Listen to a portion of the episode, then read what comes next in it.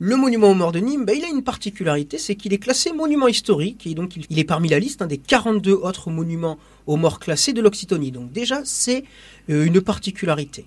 La seconde chose, c'est que le, 13 octobre 1924, eh ben, il a été inauguré par Gaston Doumergue, qui est tout simplement le président de la République de l'époque. Et le président de la République de l'époque, eh ben, il est nîmois, donc il a eu un attachement à ce monument aux morts. Pour faire simple, ce monument aux morts, qui est sur le square du 11 novembre 1918, non loin des arènes, commémore les grandes guerres du XXe siècle. Il est l'œuvre de l'architecte Henri Castan, mais surtout d'un sculpteur très connu, Auguste Carly. Il s'est un petit peu spécialisé dans les monuments commémoratifs. Pas très loin d'ici, il a par exemple fait le monument de Draguignan et de Saint-Jean-du-Gard.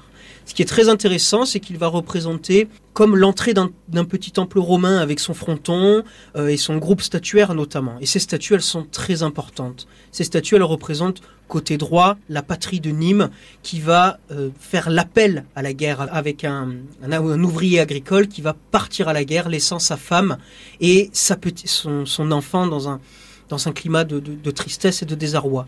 Et la statue de gauche va être là aussi une réponse où il va y avoir un soldat qui est vivant, qui a survécu à cette guerre, derrière lui la patrie, la France, avec une petite fille et un monsieur un peu plus âgé avec ses sabots, qui vont nous rappeler la célébration, si vous voulez, le moment où il va falloir commémorer ses morts. Et enfin, dernière chose à noter, c'est qu'il y a une crypte enterrée dans ce, euh, monument aux morts avec une grande euh, mosaïque au sol qui représente la croix de guerre de 14-18. Rappelons qu'il y a quand même quasiment 13 000 poilus qui sont inscrits là-dessus, hein, dans ce monument aux morts, pour, les, pas que l'on l'oublie.